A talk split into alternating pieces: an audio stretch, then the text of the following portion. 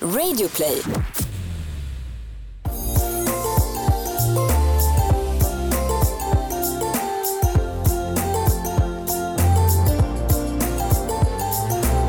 Hej kära lyssnare! Äntligen är det måndag igen eh, och som alltid så är det då dags för ett nytt avsnitt av Bakom varumärket med oss, Jenny Kaiser. Och jag Jessica Morales. Som ni längtar! Ja, oj oj oj.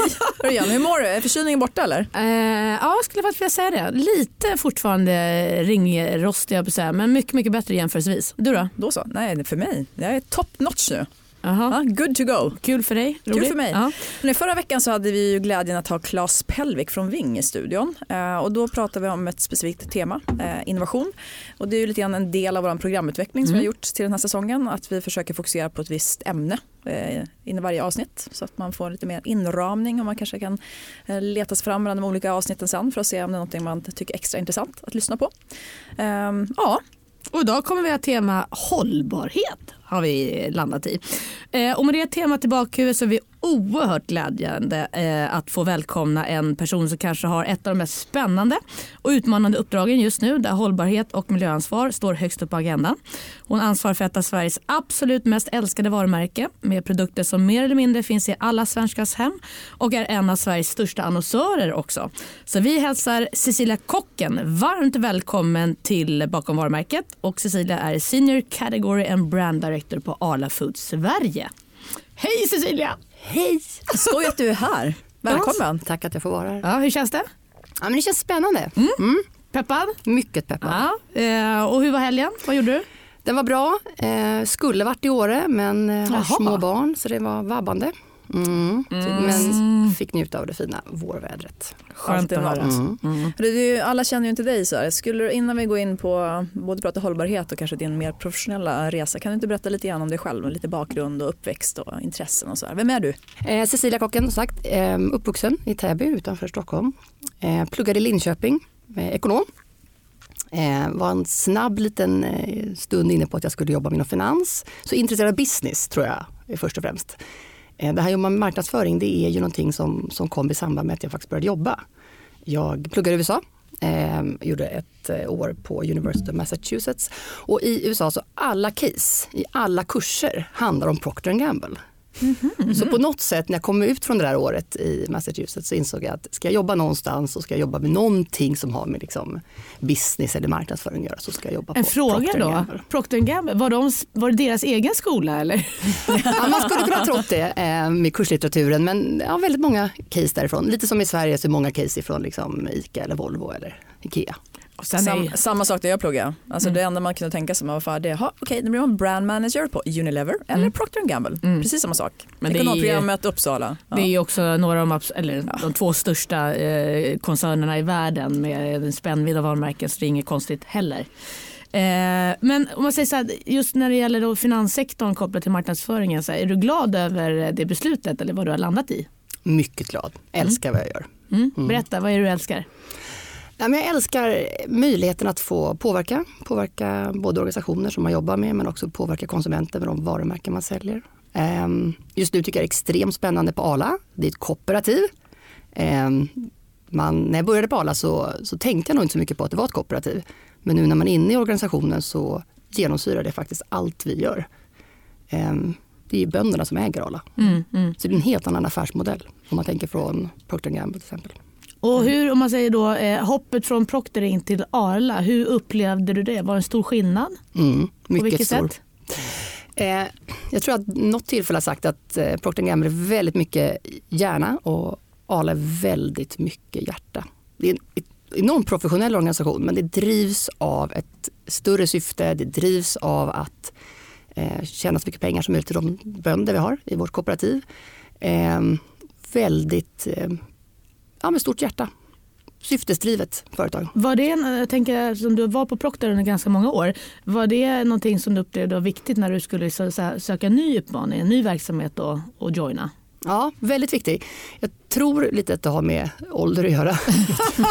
Vi pratade om det, kära Ja. lyssnare, för ett tag sedan. Så, Ja, lite så. När man, eh, jag fick barn och eh, jag har också, min nästa dotter har lite speciella behov och helt plötsligt fick man lite en sådär annan eh, syn på världen. Lite mindre tävlingsinriktad, lite mindre elitistisk, mera liksom, eh, vara här för att göra någonting gott, göra skillnad, eh, kunna påverka, påverka i en positiv riktning. Um, så att för mig var det väldigt viktigt när jag sökte mig vidare efter, jag var ju nästan 12 år på Procter, att hitta ett företag där eh, det fanns ett högre syfte och där jag liksom kunde stå stolt i alla förhandlingar och veta att jag gör det här för att det är bäst för de, de liksom ägarna som i det här fallet är bönderna och deras familjer. Mm. Det är ju fantastiskt. fantastiskt. Då har du hittat hem kan ja. man ju säga. Lite roligt också när jag var sådär 20 eller 25 så hade jag tre ställen jag kunde tänka mig att jobba på. Och det var Procter, Ala och ICA. Ah, då vet du att vi hittar dig nästa gång. Intressant. Ja. Så när, mamma, när jag berättade för mamma att eh, det här jobbet så sa hon att det är självklart. Vad häftigt. Ja. häftigt.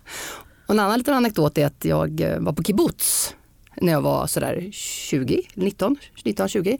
Ehm, och eh, då jobbade jag i en, liksom, med att mjölka kor. Så jag har stått i den här mjölkrännan i sex månader och mjölkat 250 kor om dagen. Vad häftigt. Coolt. Så det är Cirkeln är sluten. Ja, lite så. Ja, du ser. Ja, tillbaka ja. till basics. Ja. Men nu, ska vi röra oss in i mm. det vi tänkte fokusera lite extra på idag, nämligen mm. hållbarhetsarbete. Skulle inte du börja kunna berätta lite kort om, eller kort, du får gärna göra en lång utläggning om du vill, om Arlas hållbarhetsarbete. Eh, och sen har ni ett nyligt uttalat mål att leda utvecklingen mot att producera mjölk med netto noll klimatavtryck 2050. Mm. Och då undrar man på en gång, så vad betyder netto noll klimatavtryck? Och varför 2050 och inte 2045 som Sverige har? Mm. Eh, om vi börjar med första frågan. Många är, frågor på en gång. Ja, tänkte jag. Tänkte också, ja, du är på hugget. Nu ja. pratar hon resten här. har ni fått igång mig? Ja. Eh, om vi börjar med första frågan som handlar kring eh, Arlas hållbarhetsarbete så är det ingenting nytt. Jag menar, Arla, det är, alltså, Arla jobbar med kretslopp cirkulärt. Eh, mm. Vi har jobbat med det i eh, alltså, hundratals år ska man säga, sedan kooperativet började. Eh, så att är man bonde så är man extremt nära naturen och det vi ger och eh, får ut av marken och så och våra djur. Ehm, så att hållbarhetsarbete är inget nytt för alla. Ehm, däremot har vi ju börjat kommunicera det mer än vad vi har gjort tidigare. Ehm, också för att våra, våra kunder och konsumenter är nyfikna på vad gör Arla. Arla är nästan en samhällsinstitution. Mm.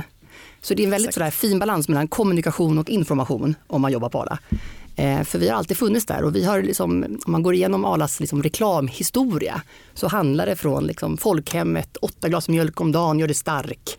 Eller liksom, han förtjänar smör på smörgåsen. Eh, till liksom dagens samhälle. Så att vi har funnits med hela vägen och, och liksom på något sätt eh, ja, men varit nästan som en samhällsaktör. Eh, så att på något sätt så, så har ju Arla då ett, ett större ska säga, ansvar i att berätta kring hur vi arbetar med hållbarhetsfrågor, hur vi ser på hållbarhetsfrågor eh, och vad vi också ser att eh, mjölkproduktionen tar vägen i framtiden. Eh, och en sån insikt som, som vi har haft, även om vi själva jobbat väldigt mycket med hållbarhet och vi har varit först med ekologiskt och drivit den ekologiska utvecklingen. Vi är snabb på nya förpackningar. Vi arbetar väldigt mycket med våra leverantörer som Tetra Pak och Eropack och liksom pressar dem på att kom med ännu mer hållbara förpackningar. Och, eh, först ut med, med fossilfria transporter. För... Öka innovationstakten. Och... Ja, så, mm. vi, så vi, vi är på det hela tiden men vi har nog inte pratat så mycket om det utåt. Eh, och i efterhand så... Har det varit för att det har varit mer så självklart för er eller har det varit kanske lite läskigt? Ibland pratar man om att du vet, väcka björnen som sover fast det inte är en björn som sover. Förstår du vad jag menar? Jag tror det är en kombination. Eh, vi hade ju en kris inom bolaget i Sverige 2015 Eh, Eh, då förtroendet för Arla sjönk drastiskt.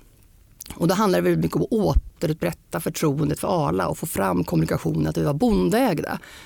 Eh, för ibland såg man Arla som ett som stort företag liksom. Eh, och inte som ett kooperativ. Så att det har lagts ner mycket energi för att få fram att det är verkligen böndernas eget mejeri. Och vi har 11 200 ägare. Och, ehm, det är för dem som vi eh, levererar vinst och tillväxt och så. Svensk mjölk innehåller redan idag ungefär 50% mindre klimatpåverkan än den, den, internationella mjölken. Jaha, varför det? Hur då? Nej, men vi har kontinuerligt liksom förbättrat eh, produktionsmetoderna. Glada kor ger bättre mjölk. Alltså mm. kor som mår bra, kor som är ute, kor som blir väl omhändertagna producerar mer mjölk. Så då blir klimatavtrycket mindre. Mm. Eh, vi har fossilfria transporter på Arla till exempel. Vi har en effektiv mjölkproduktion på fabrikerna. Eh, och en bra liksom, logistikkedja. Så att mjölken idag som vi dricker i Sverige är generellt sett eh, liksom mycket mindre klimatpåverkan. Men mjölken har ju kommit lite i centrum för hela klimatdebatten. Ja, det ska Mm, precis. Eh, och varit ganska ifrågasatt. Och där kanske i efterhand så skulle jag väl önskat att vi var ännu tydligare och tidigare ute med att berätta och ge en annan bild kring mjölkens klimatavtryck. Både det negativa och det positiva. Eh, I vår kommunikation nu så pratar vi mycket om fotavtryck och fotavtryck är vi vana att höra om. Det är den påverkan vi gör på miljön. Eh, Men i alla pratar vi också mycket om handavtryck. Ja, alltså precis. vad kan vi göra och vad gör vi för att förbättra balansen mellan fotavtryck och handavtryck? Eh, Mycket av påverkan för mjölkproduktionen sker på gården. Det handlar mycket om hur vi kan få en effektivare produktion, ännu mer välmående djur, hur vi kan köra mer fossilfritt även på mm, våra gårdar, hur vi kan arbeta med som det positiva sen som naturbetesmarker, kolinbildningen från liksom, i skogarna och i markerna. Eh, vi arbetar mycket med blommor för bin, alltså blommor i dikesrensarna för att få igång liksom, eh, få den biologiska mångfalden att eh, blomstra. Så att Paula vill vi prata mycket om, ge ett perspektiv, alltså ge liksom helheten. Eh, Men då tänker jag så här lite grann, för det där är väldigt, väldigt intressant och jag tror för gemene man där ute. Så det är klart att frågan finns där och många talar om liksom miljöpåverkan och vilka beslut man tar och vi blir mer och mer aktiva i våra köpbeslut och så vidare. Men ändå någonstans att ni har ju nästan för mycket saker att prata om. Hur löser man det från ett så här kommunikationsstrategiskt perspektiv? Vad väljer man att fokusera på? Ja, men det där är ju den, den stora frågan. Eh, och där har vi jobbat mycket med hur kan vi prata om det här, liksom, hur kan vi elevera upp det till en, till en higher order benefit. Så att säga. Hur pratar vi om det så att det inte bara blir att vi sprutar ut information kring allt bra vi gör. Ehm, och då är det två saker som har varit viktiga för oss. Dels är det ju att vi vill involvera konsumenten och det är därför vi pratar mycket om handavtryck. För vad kan konsumenten göra? Vad kan gemene man göra? Folk söker sig till Arla för information. För i den här världen som är så osäker och så enormt mycket information. Vad är rätt? Vad är fel? Vad är sant? Vad ska jag Vem titta kan man på? lita på? Ja. Och varför ska just jag, kan jag också undra, folk undrar ibland. Vad gör min lilla, liksom, Ja. mitt lilla eh, Bidrag. bidrag för skillnad? Och där vill vi bjuda in. Så dels vill vi liksom fortsätta den här rollen som liksom samhällsinformatör på något sätt och berätta om eh, väldigt transparent, både för och nackdelar. Så vi kommer inte skönmåla någonting utan vi ger helhetsbilden. Eh, Det är det ena vi vill göra.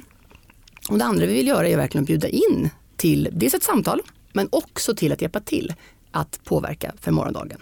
Och senaste året, senaste två åren har vi gjort många uppmärksammade initiativ. Vi bytte till exempel till den här bruna förpackningen på ekologisk mjölk som drog ner förpacknings, eh, eh, utsläppen på förpackning med 24 procent. Eh, vi introducerar en ny datummärkning. Det är också så här, det är så Ja. intressant. Det är så små saker Ja. men som har en väldigt stor betydelse Ja. som folk inte tänker på. Utan helt plötsligt bara, jaha självklart bra då vet jag.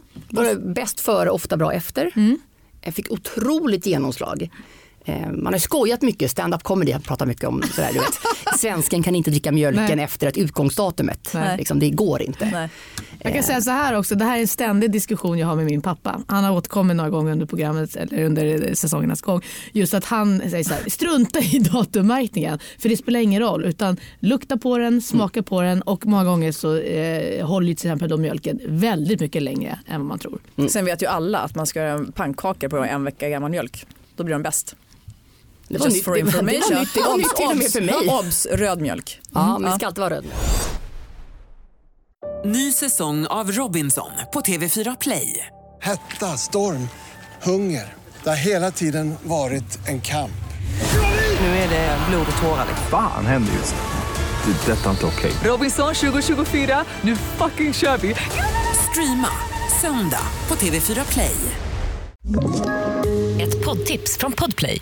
I podden Något Kaiko garanterar östgötarna Brutti och jag, Davva, dig en stor dos skratt. Där följer jag pladask för köttätandet igen. Man är lite som en jävla vampyr. Man har fått lite blodsmak och då måste man ha mer. Udda spaningar, fängslande anekdoter och en och annan arg rant. Jag måste ha mitt kaffe på morgonen för annars är jag ingen trevlig människa. Då är du ingen trevlig människa, punkt. Något Kaiko, hör du på Podplay. Därför är gardinerna. Har ni kommunicerat de här sakerna liksom på, i någon bredare perspektiv eller är det saker som man har gjort och liksom mer gjort PR-aktiviteter på eller har de flugit under radarn och blivit upplockade eller hur, liksom, hur har ni hanterat de här sakerna? Ja, men det är lite olika. Dels så har vi eh, för två år sedan så satte vi en 2022-strategi där vi blev väldigt liksom, tydliga med vår syftesdrivna kommunikation vad är det Arla ska stå för? Om man väcks mitt i natten, vad ska man tänka på? Så här, om man tänker, nämn ett hållbart företag. Ja, men då vill vi att folk ska säga Arla. Eller nämn ett företag där man kan gå för matinspiration. Ja, men då vill vi att konsumenten ska säga Arla. Eh, och liksom, baserat på den strategin så omorganiserade vi också eh, för att liksom kunna hitta en, en setup som, som kunde leverera på det så det inte blev så mycket silos. Så att det inte blev att nu gjorde PR-avdelningen en sak och så gjorde kategoriorganisationen en sak. Utan hur får man allt det här att hänga ihop? För att kategori hos oss arbetar med produktutvecklingen. Då ska den vara så hållbar som möjligt. Vi har till exempel skrivit in i våra eh, produktutvecklares arbetsbeskrivning att det ska vara så hållbart som möjligt och så nyttigt som möjligt, de produkter som tas fram. Eh, och att de också är ansvariga för att liksom, mm, ta fram den mest hållbara paket, eh, paketeringen till våra produkter.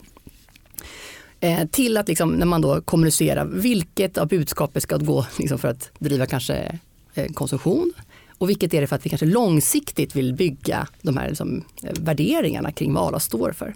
Så vi har blivit mera målmedvetna ska jag säga och mer liksom tydliga i vad det är vi vill uppnå och hur vi organiserar för att uppnå. Och det genomsyrar faktiskt organisationen. Mm men sen så tycker jag det är så fascinerande, det har man haft med sig sedan man liten, att mjölkförpackningen, eller förpackningen rent överlag, men nu, mjölken är så central för er. Den har ju varit liksom, eh, en av era absolut viktigaste kommunikationskanaler. Och där har man ju suttit runt köksbordet vid frukosten och läst allt ifrån ja, information till eh, tävlingar och quiz och, och, aktiviteter och event och så vidare. Så är det väl fortfarande? Ja, våra baksidor är ju ett av Sveriges mest lästa och eh, bästa medier faktiskt. Mm. Väldigt eh, stor räckvidd, mm. väldigt bred räckvidd och eh, också hög engagement rate. Man läser faktiskt vad som står på baksidan. Mm. Producerade ett eh, växthus för tomater i helgen, OBS, mm. i en mjölkförpackning. Handavtryck. Handavtryck, mm. indeed. Mm. Men hörni, ni har ju ganska nyss eh, lanserat en uh, ny form av hybridprodukt, en laktosfri mjölk och havredryck. Kan du berätta lite grann, så här, vilka behov ska den svara upp emot? Och, uh, är det här liksom en led i en, en strategi going forward? Kommer det vara mer växtbaserade produkter hos Arla? Mm, vi utvecklar alltid portföljen eh, för att möta liksom behoven och göra det bästa värdet för våra ägares produkter, alltså mjölken. Produkten, just eh, havremjölkblandningen som kom ut, den laktosfria, eh, bygger på konsumentinsikten. Dels att det är många som växlar mellan havrebaserade drycker och vanlig mjölk. Man har dem till olika saker. Och en av anledningarna till att man faktiskt vill hänga kvar med mjölken är smaken. Så man har Oslagbar? Ja, men den är oslagbar. Mm. Bara mjölk smakar mjölk. Exakt, ja. Ja, så är det faktiskt. Är det faktiskt. Ja. Eh, och det är också så när vi lanserade den här produkten så tog vi den ingången. Alltså havredryck nu med mjölk eh, som smakar mjölk. Eh, oerhört fantastiskt fin produkt faktiskt. Alltså, näringsmässigt är den oslagbar för mjölken kommer med enormt mm. mycket näring som vi behöver i våra kroppar. Eh, och det är näring som inte finns i många av de växtbaserade dryckerna. Så till den veganska kosten, till den vegetariska, eller inte veganska, men till den vegetariska kosten så är mjölk och mjölkprodukter, alltså osten, fetaosten, grädden, crème fraîchen, mjölken, ett otroligt bra komplement för att liksom hitta en, en flexitariansk kost som faktiskt eh, gör att man mår bra. Och, mm. Så vi ser verkligen att vår roll eh, finns även i framtiden. Och samtidigt då så pågår en ganska aggressiv diskussion i media. Eh, det har vi liksom nämnde lite grann tidigare. Ni är ju ett väldigt påpassat eh, företag och varumärke. Inget konstigt i grund och botten. Men ni blir också attackerade lite grann och, och får en del bränsle i media från då, eh, era växtbaserade konkurrenter kan man säga. Hur hanterar man det från ett varumärkesperspektiv? Vi välkomnar det faktiskt. Jag tror ibland att dialogen har varit lite ensidig och vi har inte riktigt eh, stått upp och tagit diskussionen. Och eh, jag tycker att vi som, som stor eh, liksom, producent behöver också gå ut och, och ge ett annat perspektiv. Så att eh, man kan hjälpa de som vill ta ett beslut att göra det med rätt fakta och rätt grunder. Så därför är vi väldigt noga med nu, eller vi försöker verkligen få ut ett transparent budskap. Vi välkomnar, vi vill ha debatten, vi bjuder in, vi vill samtala om det. Eh, för vi behöver liksom höja frågan, för vi behöver alla arbeta för att nå ett bättre eh, samhälle och bättre klimatneutralt eller netto noll klimatavtryck i framtiden. Mm. Så att det finns många olika vägar att gå. Eh, och en sak som inte varit med i diskussionen så mycket är ju näringen. Så näringen i förhållande till klimatavtrycket om man säger så. Mm. Eh, och där kommer ju mjölken med enormt viktiga näringsämnen som vi behöver i våra kroppar eh, för att liksom växa och utvecklas. Jag menar, är, det en sån, är det en krigssituation till exempel så en av de första sakerna man skickar till barn det är ju mjölkpulver. För att det ger liksom det som kroppen behöver. Så vi vill gärna liksom, vi vill bredda debatten. Det är bra. Det är bra. Och jag tror att så här, rent generellt så från ett varumärkesperspektiv där har, finns det många olika teorier kring det. Men det handlar ju i grund och botten om trovärdighet och det handlar ju om er verksamhet. Och där tycker jag just kopplingen till eh, era ägare, alltså de svenska bönderna, att de också får utrymme att vara med i dialogen och också den stora omställningen som ni faktiskt hjälper era ägare att nu göra för att också då svara upp till era mål. Det är en häftig resa och det är den också så här historien man vill ska komma ut. Men det leder till en annan fråga så här, som vi har som är intressant och det är att eh, väldigt mycket forskning och studier och så vidare, vidare visar att hållbarhetsfrågan rent generellt affärsmässigt är ingen större drivkraft när det handlar om att välja en produkt eller tjänst. Eh, och för det här är någonting vi pratar med alla våra liksom, kunder och varumärken kring. Men här är det ganska intressant givet vad ni är för typ av liksom, företag och varumärken. Hur viktig är just hållbarhetsfrågan just utifrån ett kommunikationsstrategiskt pers- perspektiv kommersiellt sett för Arla? Vad är din syn på det? Mm. Jag tycker du har helt rätt, eh, eller du har helt rätt i det att eh, det inte är en drivare för affären i stora hela tror jag för många, många det företag. För oss skulle jag nog säga så här, är vi inte, anses vi inte vara ett hållbart företag så blir det en barriär. Vi är så pass stora eh, och vi är så, i- man ska säga, i vår industri är så ifrågasatt i det här fallet.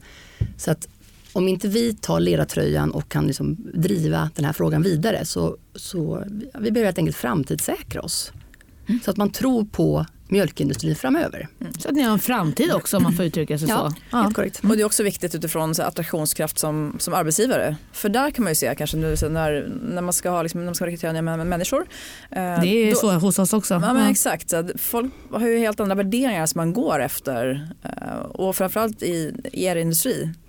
Måste man vara miljökämpe eller ser ni liksom att nu för ert ökade fokus på hållbarhet och kanske att ni kommunicerar mer, att det blir en stö- ännu större del av er verksamhet. Ökar attraktionskraften hos er som, som arbetsgivare? Det skulle jag säga. Om man tittar på eh, de som kommer till Arla så söker man så ofta till Arla för att man, man tror på affärsidén. Man tror på den kooperativa modellen, man är väldigt stolt för att kunna liksom, eh, värdera, addera värdet till ägarna, bönderna. När jag började på Arla så visste jag, jag visste att det var kooperativ och sådär, men jag visste inte hur, hur starkt det genomsyrade hela kulturen. Och det faktiskt kan vara nästan varje dag i olika möten när man säger, är det här rätt för ägarna? Ska vi åka på den här, liksom den här konferensen? Är det rätt för ägarna? Får vi det bästa värdet? Um, och det återkommer hela tiden. Och det gör man som man är ganska trygg också som, som marknadsförare och som kommunikatör och eh, som också leder organisationen. Att det finns liksom någonting att luta sig tillbaka på. Jag vet varför jag gör det här. Där kommer ju hjärtat in igen som du började med just att, eh, att det är en väldigt viktig del i varför Mm. man väljer att gå till Arla. Förutom att också vara med på den resa som ni är fortsatt inne på. Ja, även resa- tillbaka till det du sa tidigare. Att, eh, en, ett tydligt mål som alla kan ställa sig bakom och jobba mot. Samlas kring. Ja. Och en otrolig stolthet. Vi lanserade det här med netto noll klimatavtryck. Eh, och ja, vad är då netto noll klimatavtryck som ni frågade? Ja men toppen! Ja, nu kommer nu kommer svaret. Nu kommer svaret. Drog ut på det lite, Ja, men- drog ut på det lite. Eh, en liten cliffhanger. Eh, och det är egentligen ett, att prata om att vi ger tillbaka, eh, vad ger tillbaka lika mycket som, som vi tar ut av jordens resurser. Så ett annat sätt att prata klimatneutral eller ett annat sätt att prata eh, Klimatpositiv och vad är det för olika ord som figurerar? Mm. Precis. Och vi tycker då att det här är liksom ett mer balanserat sätt att prata om det. Så netto noll klimatavtryck, alltså summan av vad fotavtrycken och handavtrycken ska vara noll. Toppen. Och det vill vi åstadkomma så fort som möjligt i Sverige. Och Sverige ligger faktiskt i framkant så att eh, vi vill göra det här med den största möjliga speed som går. Och det var ju Mm. den, tredje frågan där lite grann. Eftersom Sverige har som mål 2045 eh, Mm. om man tittar på klimatmålen och ni har satt 2050. Ren nyfikenhet. Varför inte 2045? 2050 är det globala ALA-målet. okej. Ja, där fick Så vi smäll på fingrarna. I Sverige så vill vi definitivt eh, göra det här mycket fortare. Och vi har börjat engagera våra ägare, bönderna i det här. De är otroligt engagerade och har enormt mycket liksom, idéer på vad vi kan hjälpa till med, idéer på hur de själva liksom, kan snabbare komma till en, till en snabbare klimatomställning. Så att vi känner att det här har vi liksom full medvind i hela svenska organisationen. Man känner, för er lyssnare, man känner passionen i rummet Cecilia pratar om de här frågorna. Ja, men det är det, stå, fantastiskt. men det är en enorm stolthet. Ja, det är härligt. Eh, jag satt i något möte häromdagen liksom, och du vet, det det genomsyrar faktiskt allt vi gör. Så. Och sen är vi väldigt stolta över vårt, vårt Arla-varumärke och liksom allt som det har gjort genom tiderna. Det har ju varit väldigt liksom, i tiden hela tiden. Jo, men jag, jag, jag vet inte, jag har alltid haft en filosofi där jag eh, många gånger eh, går tillbaka till sportens värld. Det är klart att talang, man behöver ha talang framförallt om man gör individuell sportövning eller går in i det professionellt. Men jobbar man i team som jag liksom likställer med verksamheter så är ju det avgörande för att lyckas det är egentligen inte kompetens utan det har med passion och engagemang, viljan att lyckas, viljan att förnya sig, viljan att utvecklas. Eh, och det upplever jag lite grann det du delar med Arla att det finns väldigt mycket av den kraften i bolaget. Känner du igen dig i det eller? Mm. Vi lanserade faktiskt en ny tagline nu precis som handlar om naturlig drivkraft. Eh, och det... Vilken bra brygga det Ja, blev. men jag vet det. Nästan så att vi hade planterat Ja, den. Ja. Nej, men det handlar mycket om det här. Dels den naturliga drivkraften som bönderna har. Du vet, de går upp fyra på morgonen, det är nyårsdagen är de uppe och du vet den här kraften som finns i det. Året runt. Året Ja. runt varje dag ur och skur. Eh, också naturlig drivkraft vad vi ger, våra produkter ger. Liksom fyller på energin under dagen för att man ska orka mer. Och vi är ju ett, man ska säga, varumärkesmässigt så är vi ju ett inkluderande eh, snällt varumärke. Väldigt tryggt. Men, och de här, den här drivkraften, vad händer mer hos, eh, på insidan av Arla? Ny innehavsavdelning, The Barn. Nya produkter på väg ut. Berätta, ge oss ett input. Vad händer? eh, Ge oss ett scoop Ja, ge oss ett 2019. för tusan. Ja, kom igen nu. Ja men det händer väldigt mycket. Ehm, dels så händer det ju ehm, att vi har då lanserat The Barn, alltså ladan då, eh, som är vår innehavsavdelning. Eh, som gör faktiskt allt från att vi utvecklar eget content, vi placerar eget content, vi köper och sprider det eh, och vi amplifierar det i PR och event. Eh, så att det är en avdelning som både är delvis konsulter men också anställda eh, som arbetar då med att ta ut båda våra stories då, som vi pratar om hållbarhet och matinspiration och hälsa till exempel. Men också att eh, arbeta tillsammans med våra liksom, huvudbyråer för att ta ut content på våra egna kanaler. Vi har väldigt mycket egna kanaler. Arla.se är en av Sveriges mest besökta sajter. Vi har våra baksidor. Vi är liksom ute i skolor. Vi träffar nästan alla elever och tar dem till våra, tar dem till våra gårdar till exempel. Så att vi är ju, har ju väldigt mycket egna kanaler också. Så det handlar om hur vi som kan få ut på ett effektivt sätt med som sagt minsta möjliga kostnad få ut så mycket eh, effekt som möjligt.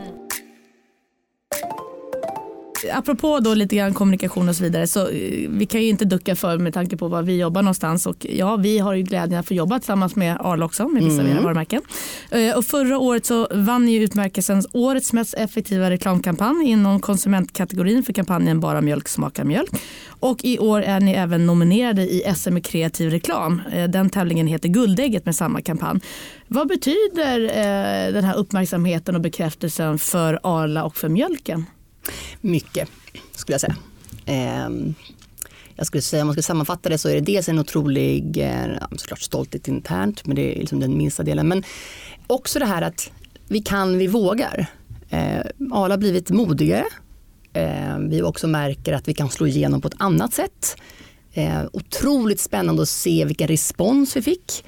Att det finns så många milk lovers där ute trots allt som, som skrivs och allt bass kring växtbaserat och liksom mjölkens eh, potentiella liksom, avtryck och sådär. Eh, Så det var fantastiskt spännande, jätteroligt. Då håller vi tummarna. Tummarna. Ja. Det var kanske bara så att folk behövde bli påminda om eh, mjölkens fantastiska både egenskaper och smak. Korrekt. Korrekt. Eh, Men hörru, utanför ja. jobbet då, vad, eh, vad drömmer planerar Cecilia för resten av året? Eh, sommarplaner, eh, arbetsmässigt? Mm. Kan man med sommarplaner? Ja, Känns, börja med sommarplanerna. Känns närmast. känns närmast. Eh, nej men vi, vi har ett hus på Gotland mm, som är köpt. Det här är en lite rolig historia. Vi köpte lite mark av en alabonde och byggde ett litet hus. Eh, så närsgård så har vi alakossorna, där går kvigorna och lite längre ner så ligger själva gården.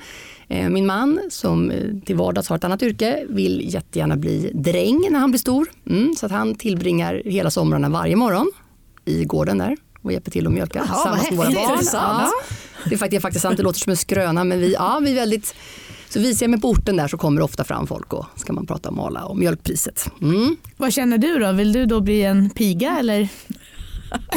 Får man fråga? Nu såg jag lite tvekande ut. Ja, lite faktiskt, men eh, det är okej. Ja. Ja, men det är ju härligt. Eh, Och det du pekar på också är ju eh, kärleken till naturen. tänker jag. Gotland är ju en fantastisk ö, så att förstå kärleken kring det. Eh, härligt! Vi eh, skulle kunna sitta här resten av eftermiddagen eh, och prata hur länge som helst. Men vi måste tyvärr vidare för du ska också vidare till eh, fortsätta framgångsrika utvecklingsprojekt för alla. Absolut. Vi brukar alltid avsluta varandra intervju med lite så här fem snabba. Så vi säger ett ord och du svarar det första som eh, pops into your head. Är du redo? Mm, nu blir jag rätt nervös. här. Oj, oj. Jag ser på blicken här att det ser lite, ser lite läskigt ut. nej, nej, nej, nej. Det är bara... Vi kör igång. Ja. Yes. Jag bara- Mjölk. Vänta lite nu. Vi kör det från början. Ja. Ja. kör. Gör bara. Ja, börja. Okej. Mjölk. Gott.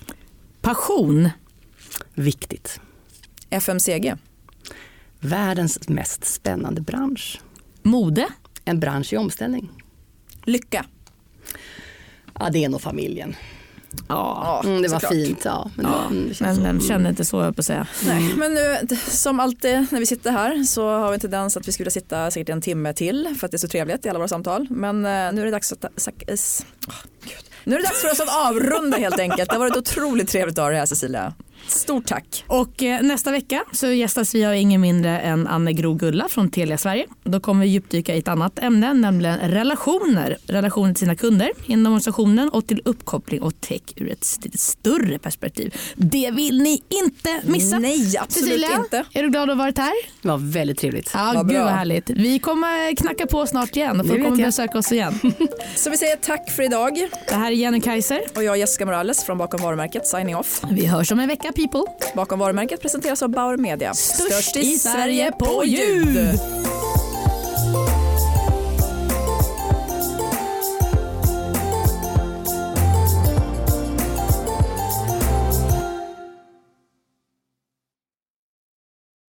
Ny säsong av Robinson på TV4 Play. Hetta, storm, hunger. Det har hela tiden varit en kamp.